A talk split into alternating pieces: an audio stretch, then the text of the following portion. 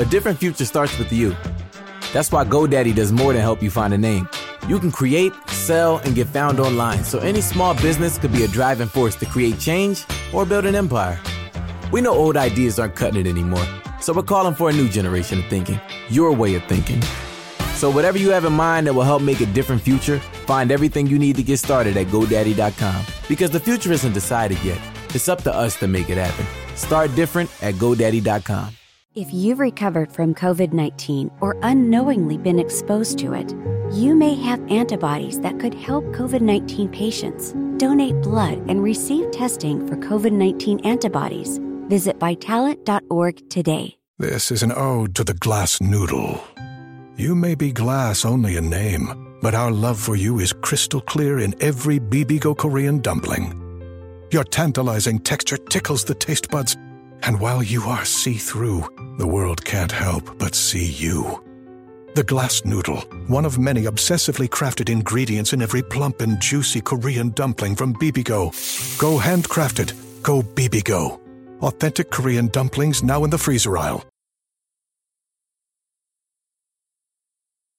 This episode of Confessions of a Marketer, we're talking all things CMO.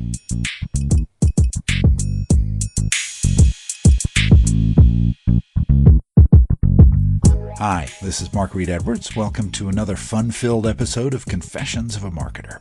Today we're talking with David Cooperstein, a longtime CMO. He also spent a stretch at Forrester Research advising CMOs around the globe on how to tackle the issues they face. He's a smart, insightful leader, and I think you'll enjoy the discussion. Brief program note, though, before we get to the chat. Next episode, we're talking with John Hayworth, a veteran of senior management at Cigna, Pillsbury, The Washington Post, PeopleSoft, and Fidelity. He's had a remarkable career in which he's had responsibility for business development, globalization, and marketing. He's one of the most thoughtful people I know, and I consider him a good friend. We're going to discuss supplier management and some other marketing curiosities next time recorded the discussion a week or so ago, and it's a good one, so do stay tuned for that. All right, David Cooperstein. He's an independent marketing and strategy leader whose past clients include PebblePost, Adobe, and Ascendant Network. David works with startup companies including TVision Insights, Summit Sync, and Cubic on marketing, positioning, and strategic advice. I wanted to talk with David because he's been a CMO and has spent many years advising them, so he knows what he's talking about. Let's get to the discussion. David Cooperstein, it's great to have you on Confessions of a Marketer. Welcome. Great. Thank you, Mark. I'm glad to be here. The average tenure for a CMO is much shorter than other C level positions. Why do you think that is? And what advice would you give to a CMO taking a seat today so that they can beat the odds? Yeah, so um, I think this is true for a couple of reasons. Um, one of which I'll get to later when we talk about the type of CMO that fills uh, the role for a company. But from what I've seen and from people that I've met, CMOs tend to stay a place is shorter. So those who sort of fit into the category of applying the same approach to a different company, they sort of take their roadmap to successful marketing and they put it in place and they execute. Uh, and then they get to a point where they're ready to redo the roadmap. So um, they, I think they they tend to go in there with a uh, more of a project mentality or more of an I know what I'm doing here mentality. Um, and then uh, they get to a certain point where the plan that they have in place works or not. If it doesn't work, that's a different reason for why they might leave. Um, but if it works, then they get to a point where their value coming into the company uh, is expended. And depending on the type of uh, person they are, either they will modify their plan to take on some new role within the company or take uh, take marketing in a new trajectory, or they will take on the next role that allows them to do the same thing. So those CMOs that stay in place for one to two years or two to three years max um, I think those are the people who tend to come in thinking they know the answer and they know how to get it done, and then they're done. When they get that part done, they're ready to move on. Uh, you know, they pull in their agency, they pull in, they make their incremental changes, and, and that's it. Those who stay in place longer, what I've from what I've seen, um, they uh, have a longer view of all the aspects of their role. So they think about the media uh, that they need to change, how they think about marketing operations, their role in the product development for the company uh, and their role as a corporate strategist and a corporate uh, executive. Um, and they engage far beyond the sort of executional elements that that, uh, that other sort of roadmap person might approach the job with. So when I think about people who've stayed in the job for a long time, like Mark Pritchard at P&G, uh, which is more obviously more of a consumer company, or Ann Lewnes at Adobe, who's been there for 11 years now as CMO, um, or even people like Joe Tripodi, who has had multiple long stints as CMO. He's now at Subway, but he was at Coke for uh, eight years. Uh, and even Jonathan Min- uh, Mildenhall, who was until recently the CMO at Airbnb, who was there for three and a half years. Even in that broad mix of B2B and consumer and startup companies, I think they all had a long term view of what they were trying to achieve. And that wasn't drive the marketing message. It was more, how do I drive the company to success? And that may sometimes include marketing. It may include the product. Uh, it may include some of the operational technology implications of, of what the company is doing. So Mark Pritchard's now on a um, sort of a, an industry wide bandwagon to change the way marketers account for their digital media spend. And that is something that P&G benefits from tremendously because they spend $2 billion a year in advertising. But it's also a fundamental relook at a very rapidly moving change in the way they did marketing and then rationalizing it to, to see if it made sense or not. And that's, that's a corporate executive's responsibility. Um, not all CMOs go in with that level of thought process.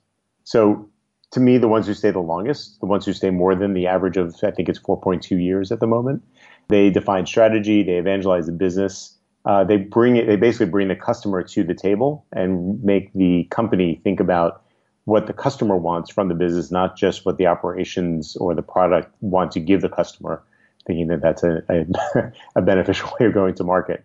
So they usually, and the people that I mentioned, they're, they're probably more business people than marketers uh, but their role in the market in the in the organization is as an operating role is marketing.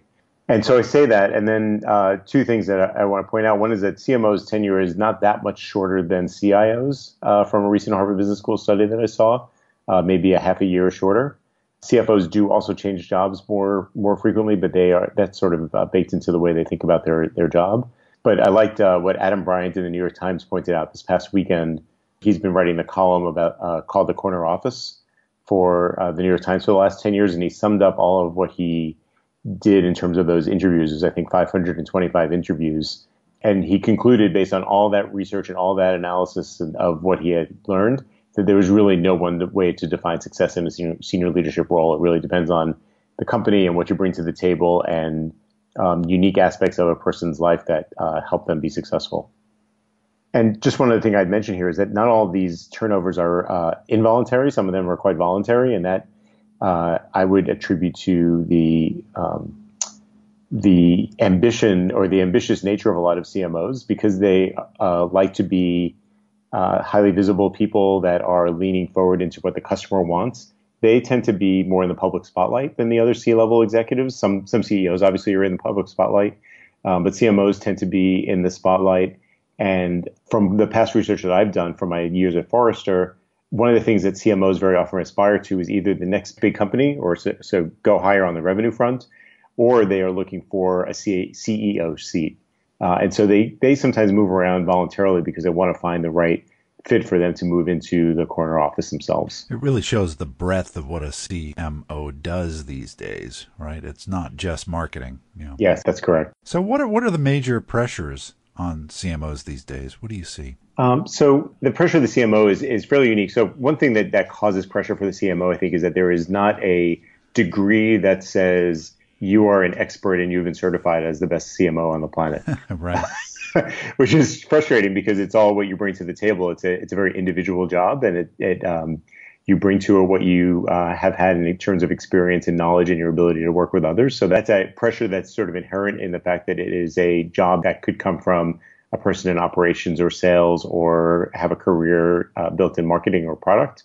So that's one kind of pressure, but specifically the pressure I think that comes with the territory is people often refer to marketing as having a T shape where you have to look uh, horizontally across the top of the T and you also have to look down into the organization. And for me, the big challenge with CMOs is that they are constantly playing the corporate executive game as well as managing their department. And then as well, making all the customers and all the employees feel good about their jobs right. or their relationship with the company, I should say. So there are pressures inside and outside the company that land on the, the CMO's lap. I think for B2B in particular, they feel the pressure from the sales teams. Those are individuals who want more leads. They want the story to be clear. They want the collateral in front of them so they can make the pitch to their next customer. And they want the marketers, the, the CMO, to be responsible for translating customers' needs into uh, all of those uh, stories that need to be told to drive business. So there's a lot of pressure from the inside to make sure that they are hearing and understanding what the need is on the outside. With consumer brands, you know, marketing is basically responsible for driving growth in the business. There are, is a sales team in some of those companies that is managing the channel, uh, the retailers, but the marketer, uh, especially the CMO, needs to be thinking about is the product competitive? Is it staying fresh? Is our messaging unique? Are we hitting the numbers with all the different uh, tools of lead gen and consumers? I don't, I don't know if you'd call it lead gen, but all the different ways of, of driving growth for an organization all fall at some point into the marketer's lap of making sure that that uh, decision, whether it's a media decision or a creative decision or a product positioning uh, decision, that all falls in the marketer's lap. And when the numbers hit the skids, uh, very often people look at the marketer to say, why did that happen?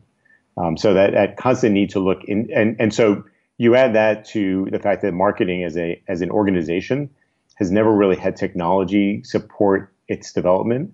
And now you're looking at the same change management issues in marketing that affected supply chain in the past and finance in the past and um, you know sales in the, in the more recent past uh, have all had the technology at their disposal and marketers are just now getting their hands around what does all the technology mean what does all the data that that technology spits out mean um, and how do i change my marketing approach to deal with that? So it's another level of pressure that they're feeling. So um, you know it's a changing role. I should say it's a changing discipline.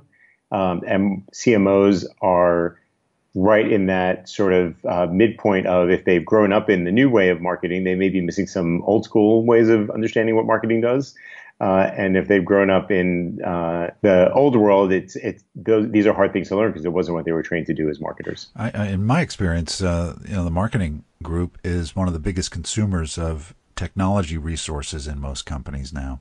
Uh, now it is. I, I, would say that the big change has been um, I don't know if it's just technology, but it's certainly most of the data is filtered through marketing because decisions have to be made about customer experience, about channels that are working or not working, um, about uh, customer satisfaction. Uh, a lot of the NPS scores are collected for the marketers to decide whether they need to change positioning or change mes- messaging. Right. Uh, there's still a lot of technology that affects supply chain and finance and all that, but um, the newest uh, spending, I think, is coming from uh, the marketing teams. If you've recovered from COVID 19 or unknowingly been exposed to it, you may have antibodies that could help COVID 19 patients.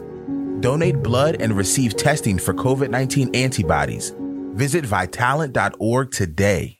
And what's interesting, the development of SaaS technology has really kind of taken the burden off the internal IT resources. So you can go out and you can get Salesforce, you can get, right. you know, all those um, web-based uh, tools that didn't exist 15 years ago. Yeah, I, I think there. So for smaller companies, that's definitely true that you can go out and just say, I want to, you know, establish a contract with Salesforce and HubSpot, and you know, seven or, and, and buy media off Facebook directly, and do some of those things that are fairly easy to just log into and start acting on. Um, I think for bigger companies, the challenge is how do those tools, which they are tools, impact the foundation of a company, which is the data sure. um, and the product, to make sure that there is an integration. And so that I think that's true that the traditional IT department has uh, doesn't have as strong a role to play because of SaaS, but there's a, a, a very strong new set of people in the marketing operations group or the marketing technologist group that has to think about how are we going to use these tools to our advantage and not have so many that we don't actually know what they're doing. And managing those marketing stacks is one of the challenges that I don't think many marketers circa five years ago and longer ever thought was going to be an issue. Right, right. uh, but there are you know layers and layers of technology, all of which does do very specific things, and deciding on which technology to deploy for a particular marketing problem is, is a big challenge given that there's, I think from the latest Martech uh, display, about 4,500 companies that take their tiny little bit of the marketing piece and try to manage it. Right. Let's talk about personalities. There are a few types of CMOs fairly commonly thought of as builders, fixers, and scalers. Do you think these skills, you know, which kind of appear to be specialized, pigeonhole a CMO, or do you think a builder can become a fixer and so forth? Yeah, so um, so let me take that two ways. For I, I, think these are more so these three categories, if you will, of skills. I, I, don't think they're individual skills. I think the builder, the fixer, and the scaler have different things that they bring to the table, but it's more than one thing. Right. Um, and I think they're so I think of them as more mindsets that come with a set of skills like uh, the builder knows how to do that initial integration of technology, and they also know how to uh, scale up media plans, and they understand the, how to do positioning and uh, setting a core message for the business. Right. I would think they tend to hire scalers uh, if they are early on in the in the company's life, and and bring in a scaler who can do the lead gen on the B two B side or can do the growth hacking on the B two C side. Um, and that is a different person in some cases, but the scaler needs to also be sure that they are scaling in the right direction and it's sustainable. So I think the builder and the scaler probably work hand in hand. I think the fixer is the one that comes in if the builder didn't do the right job or if just over time what the builder built is no longer relevant to the marketplace then you have the fixer come in the fixer is probably more of a later stage person uh, again, if you're talking startups. Although maybe some CMOs, you know, think of themselves as fixers, even if they're in a building phase or a scaling phase, because they want to come in and fix whatever happened before them. Yeah, I mean, I would I would consider myself to be in that category of if you're fixing the fact that nothing exists, uh, that's a fixer. or that they delayed marketing for too long, or they thought they had an idea for what marketing was and and decided they. Um, you know that it wasn't right. That's that's why the fixer comes in. So uh, right. You know the CMO is not always the first hire, and that's uh, that's a, a good debate to have about uh, when on the startup side you bring in a CMO because I, I believe that setting positioning early on uh, is the right thing to do. You may have to adjust it as you get product market fit, but those two things should be going hand in hand. The marketer can help determine that before they start doing a lot of spending.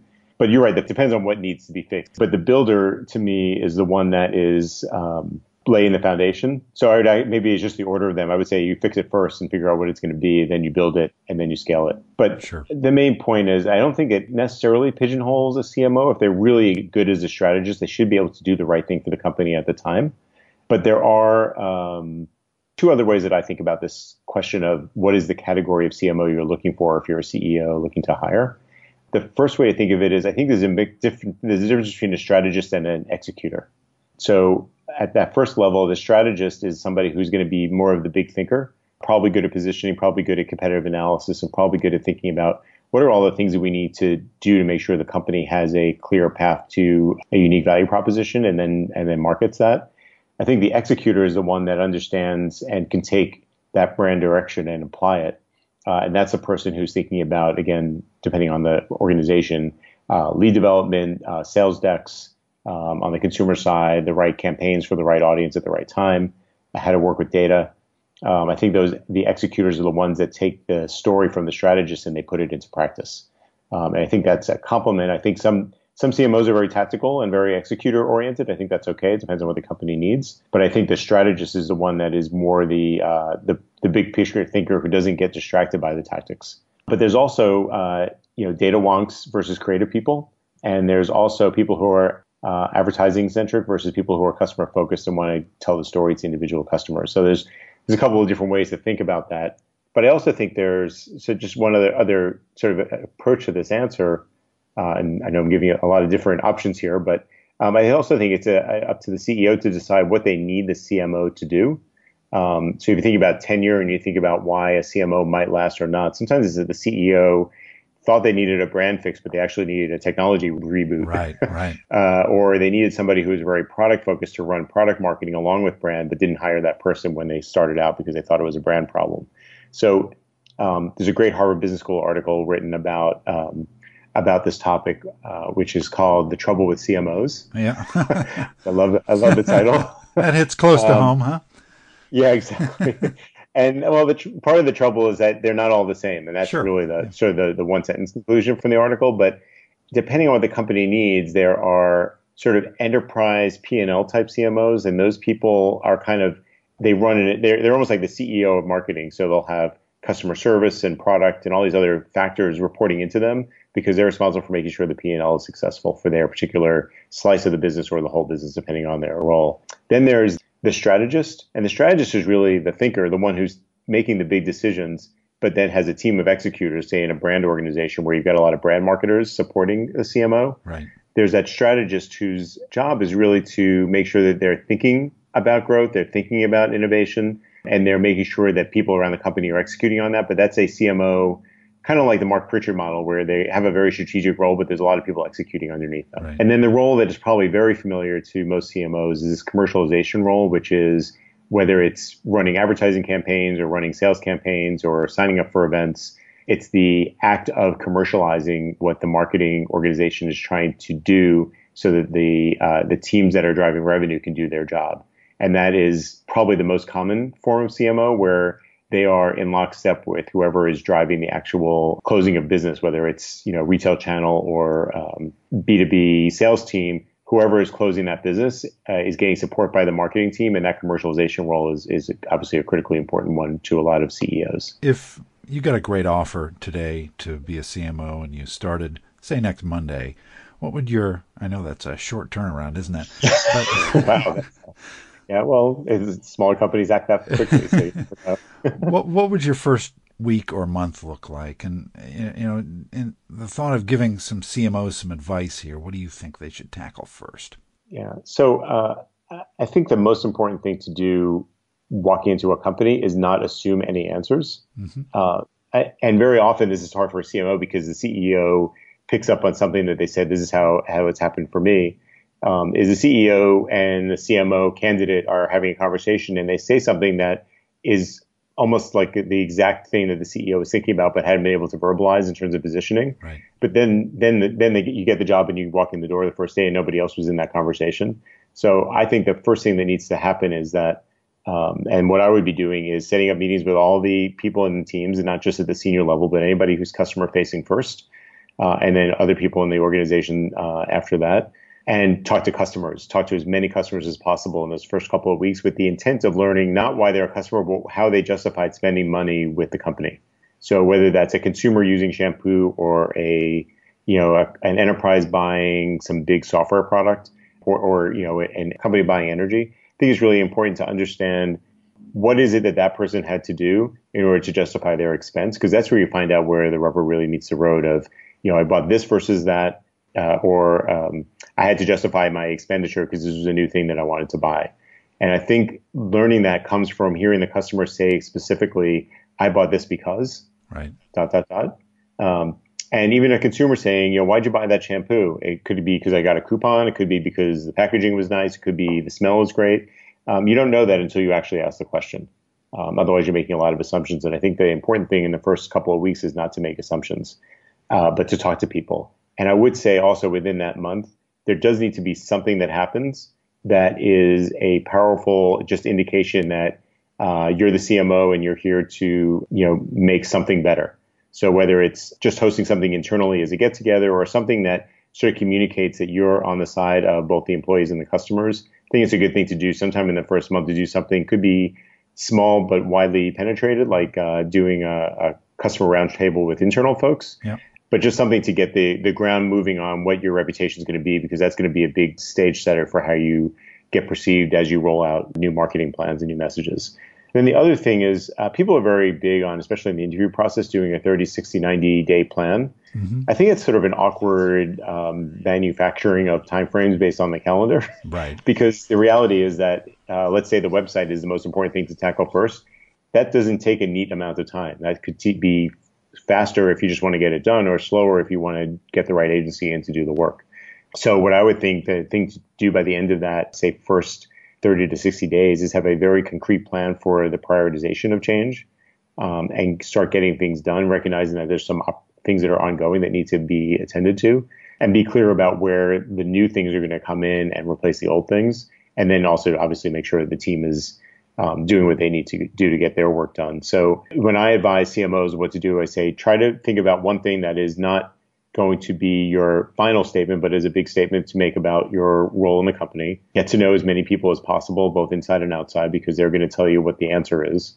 Uh, you, you know, the answer is going to come from the, the people who are actually putting money on your table. Right. And then the third thing is make sure your plan is one of prioritization, not timing. And then obviously timing is a part of that plan. But what comes first maybe because it has the longest uh, uh, lead time, or it's an important statement about what um, uh, where the company needs to be. What, you know, could be rather than the website, it could be that uh, doing the website requires a vision mission statement uh, refresh, uh, and getting that done might be the first big play to make is to get make sure that's done. Um, but getting that done the right way is a really important first step. So the main advice to any marketer is to make sure you're thinking about very carefully what are, the pieces that need to be put together and make sure you're not doing it just in a vacuum, that you're engaging the, the company and the customers. That's great advice, David. I really appreciate you being here on Confessions of a Marketer. I think our audience has learned a lot. Great. I appreciate it. Thank you, Mark. Really want to thank David Cooperstein for the great discussion. Next time, we're talking supplier management and other marketing curiosities with John Hayworth. Hope you can join us then. This episode of Confessions of a Marketer was written, produced, and edited by yours truly. The theme music was written by T. Jordan of A Class Productions. Confessions of a Marketer is a trademark of Reed Edwards Global, Inc., and this episode is copyright 2017. I'm Mark Reed Edwards. See you next time.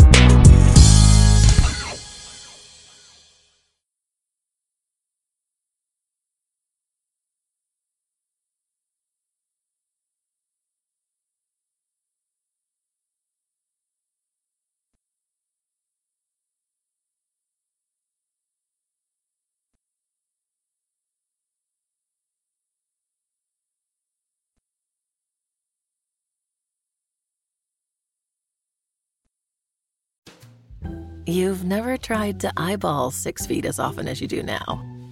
You wear a mask, you wash your hands, and you've stayed within the walls of your apartment for more hours than you care to add up. But unless you live in a smoke free building, you're not exactly home free. Secondhand smoke drifting through the cracks in walls or sink drains carries toxic chemicals that can damage your lungs. And right now, lung health is key. Go to tobaccofreeca.com to learn how to stay safe.